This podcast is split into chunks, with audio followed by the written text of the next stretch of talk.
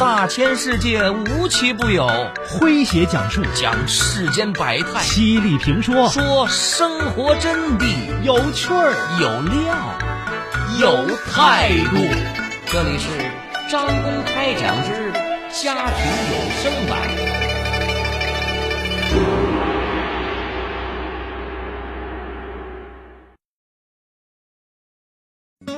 一位年逾花甲的农民，经济拮据，不懂外语，操着一口带河南口音的普通话，蹬着自行车，拉上三十公斤的行囊，十三年单骑走世界，跑遍了国内三十三个省和世界四大洲的二十五个国家。从面朝黄土背朝天的老农民，到驰骋世界的骑行旅行家。他有着怎样不寻常的故事？今天的张公开讲来为各位讲述七十三岁最牛背包客，情骑骑行世界。作者丁香。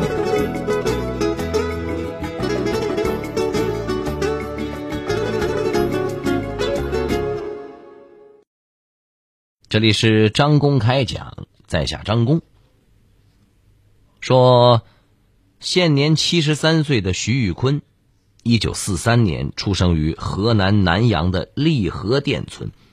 五岁丧母，十三岁读五年级时，父亲意外的双目失明，他只好辍学回家，负担起父亲的重任。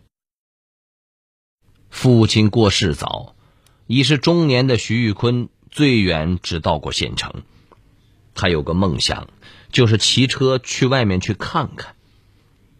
一日，他收拾好装备，兴冲冲的告诉家人：“啊，骑车去旅行。”却遭到了家人一致的反对。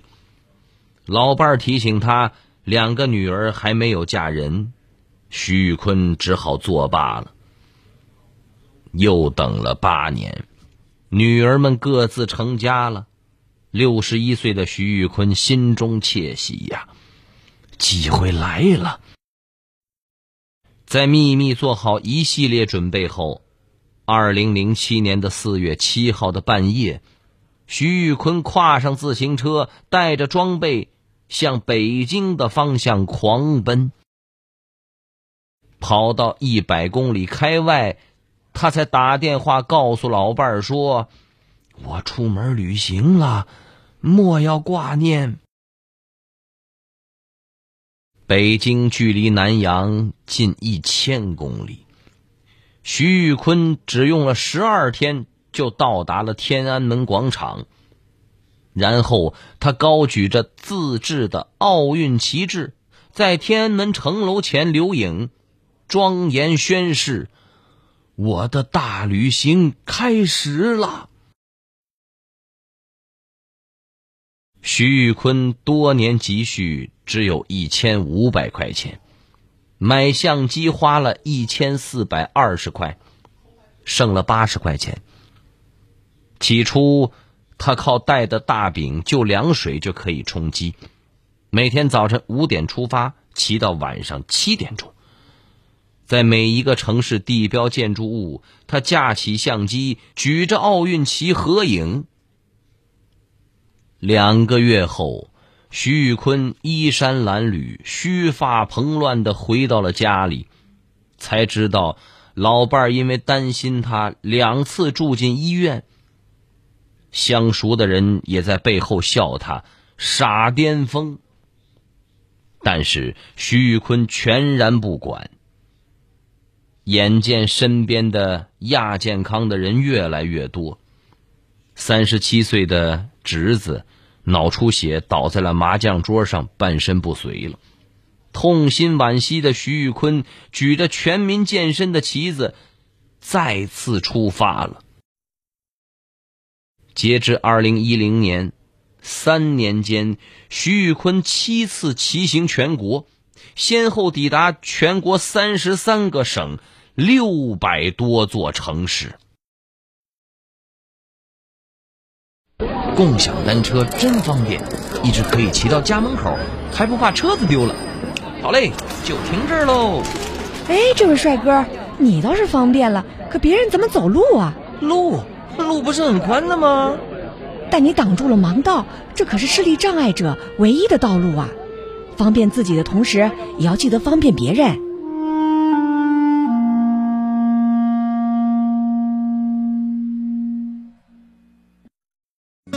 一位年逾花甲的农民，经济拮据，不懂外语，操着一口带河南口音的普通话，蹬着自行车，拉上三十公斤的行囊，十三年单骑走世界，跑遍了国内三十三个省和世界四大洲的二十五个国家。从面朝黄土背朝天的老农民，到驰骋世界的骑行旅行家。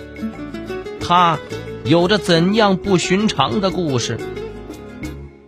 今天的张公开讲来为各位讲述：七十三岁最牛背包客，情骑骑行世界。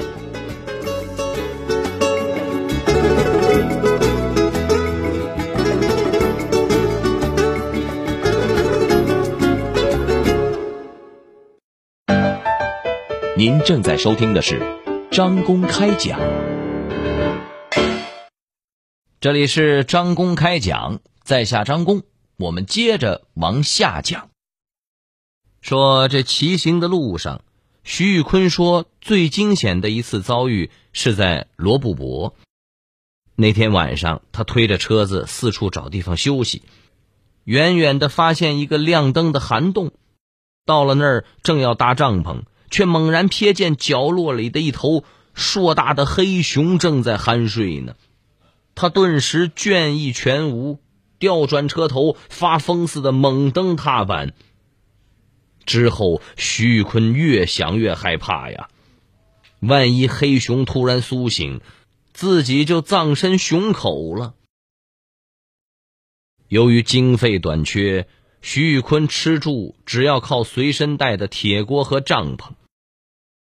二零零八年五月的一天，他一早登西藏觉巴山，还没到山顶，突然腹部剧痛，他艰难的滑行到山下，住进了一家小旅店，想休养两天再走。不料旅店收费奇高，住了一晚，徐玉坤手头只剩下四十块钱了。徐玉坤只得忍痛离开，翻过一座山去县城看病。十二个小时以后，他推着车来到了无人的山顶，暮色中已分不清下山的路和山涧，万一有野兽出现，自己也无处藏身。正当他绝望之时，远处开来了一辆汽车。他急切的招手呼喊，车上下来了四名解放军战士，他们救了他。第二天，徐玉坤特意到部队上送上了感谢信，并在日记里牢记下了恩人的姓名。骑行使徐玉坤的身体变得壮实，体重减掉了三十多斤。原本严重的心脏病和肠胃炎不治而愈，身姿挺拔，目光炯炯。家人虽然还担心他的安全，但已经不再阻拦他出游了。走遍中国的徐玉坤开始把目光投向世界，他要传递环保理念，低碳生活，保护环境。资金匮乏。不懂外语，出国文件的繁琐，对他来说都不是事儿。二零一一年九月，徐玉坤开始首次国外骑行，从老挝出发到东南亚六国。在缅甸，他不忍直视街头流浪的饥民，多次买面包送到饿得有气无力的孩子手中。始于二零一四年六月，为期三个月的欧洲骑行，徐玉坤收获很大。一天夜里，他到达比利时的一个小山村，食物吃完了，手机也快没电了。他在小广场上扎帐篷的时候，两个当地的女孩主动上来询问。通过手机翻译软件，女孩们目瞪口呆的听完了眼前这位白发老人讲述自己的故事，给他送来了很多的食物。还把他的充电宝带回去充电。离别时，还送了他一条围巾做纪念。女孩们说：“中国古老又神秘，我们期待有一天也去看看。”二零一六年九月，徐玉坤从澳大利亚的达尔文市出发，自西北向东南骑行。历时两个多月后，到达了悉尼。通常他每隔一两天就和老伴联系一次，但一连二十来天，他和家人突然失联了。家人后来才知道，徐玉坤每天早晨四点起床骑行，到晚上八点，都是在人迹罕至的无人区。没有餐厅、旅馆，手机没法充电，随身携带的食物早就吃完了。徐玉坤靠主食路边的被车撞死的袋鼠充饥。徐玉坤的环骑之旅感动了很多人。二零一八年上海世界旅行家峰会上。迪拜王子哈曼丹亲自给徐玉坤颁发了最佳环球旅行成功奖奖杯。王子感叹的说：“你创造了一个传奇。”我是个背包客，我的足迹踏遍世界许多地方，走到哪里我都记得我是个中国人。公众场合不乱扔垃圾，不大声喧哗；餐厅用餐不插队加塞儿，不浪费食物；景区游玩不损坏文物，不乱刻乱画；尊重当地风俗，衣着得体，举止大方；带走美的风景，留下美的行为。文明旅游，你我都能做到。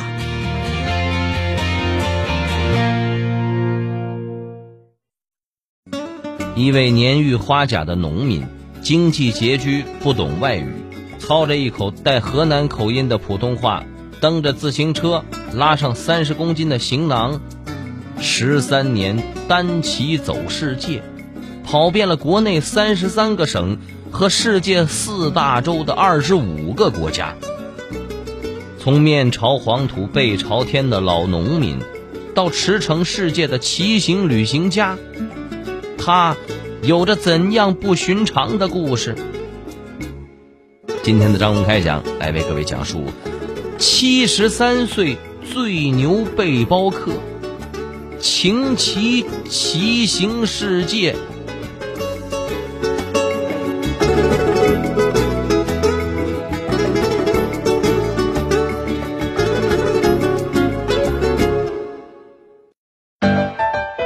您正在收听的是。张公开讲，这里是张公开讲，在下张公，我们接着往下讲。说，二零一九年四月一号，徐玉坤踏上了美国四十号洲际公路，开始每天十二小时的骑行。原计划八十天完成，他却用了一百天才走出美国。高速公路的汽车密度非常大，车速都在每小时一百公里以上。徐玉坤看得胆战心惊，飞驰而过的大卡车好像随时都要把他卷入车底。途中险象环生，徐玉坤曾误闯一家汽修厂的院子，正要躺下休息，突然一声大喝，一个白人拿着枪对着他的脑门。徐玉坤赶紧指指手机，展示了自己的资料，才得以解释清楚。那人和徐玉坤亲切的握手，对他还直竖大拇指。中国人真了不起，你的骑行比长征还神奇。临别时，那人硬塞给了徐玉坤二十美元，请他喝可乐。一路上也有乌龙事。从科罗拉多大峡谷出来，徐玉坤被警察给逮捕了。他仔细回想，肯定是自己没有做什么错事儿，便镇定的告诉自己不能乱动。一个会讲中文的警察告诉他，有人告发他制作不明器械。徐玉坤一听，差点笑出声来。原来景区厕所只有两个大便池，一个脏了，被迫停用。上厕所的队伍排成了长龙。徐玉坤着急了：“我是宣传环保的，大峡谷这么美丽的地方，何不顺手打扫干净，方便大家？”没有工具，他就想了法子，在厕所外的花园啊。折了根干树枝，一头缠上卫生纸，把大便池清理干净。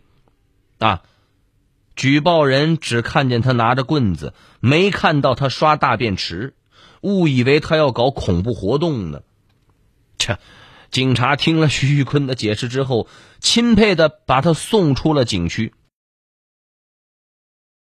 十三年来。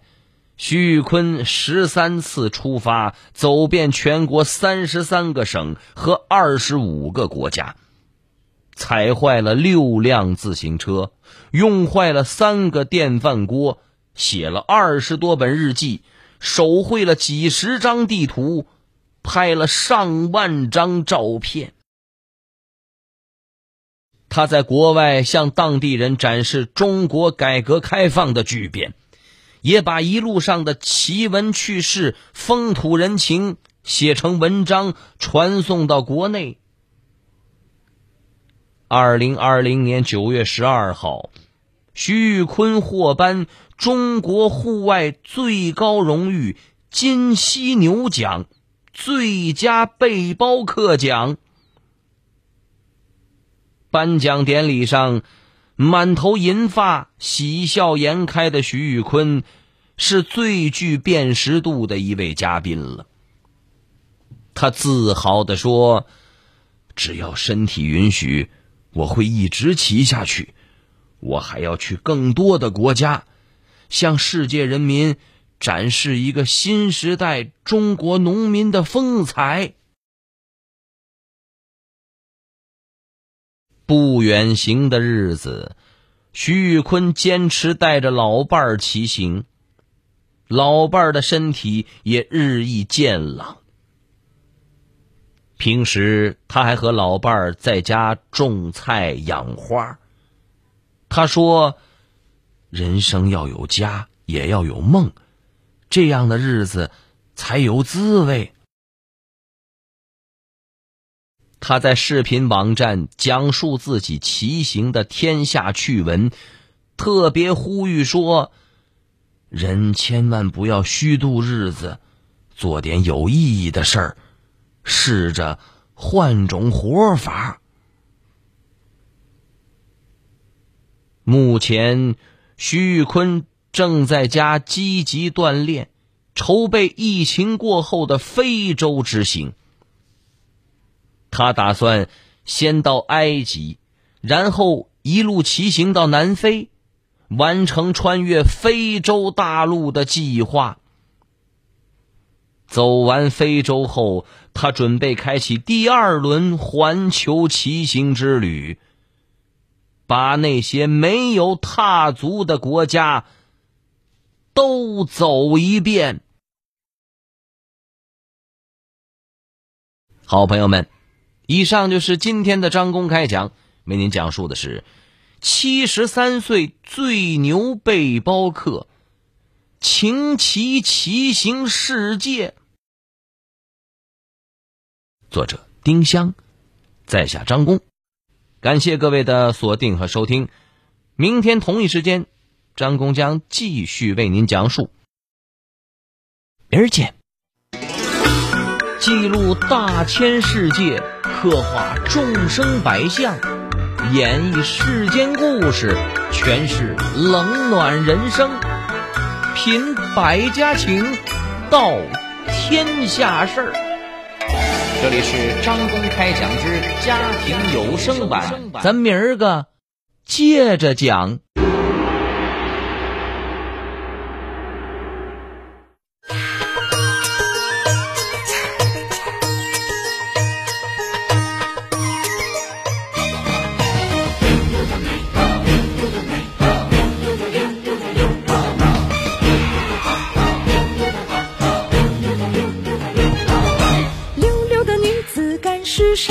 追逐那幸福放声唱。春夏秋冬洒汗水，揣着那梦想走四方。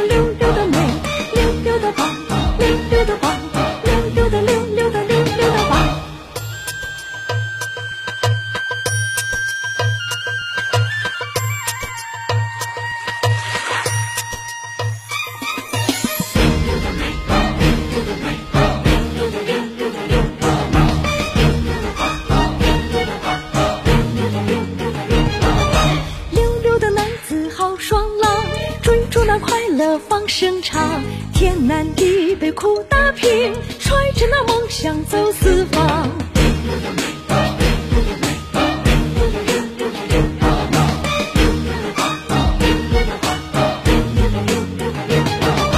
溜溜的女子，溜溜的妹，溜溜的男子，溜溜的棒，脚踏一条阳光道，揣着那梦想走四方。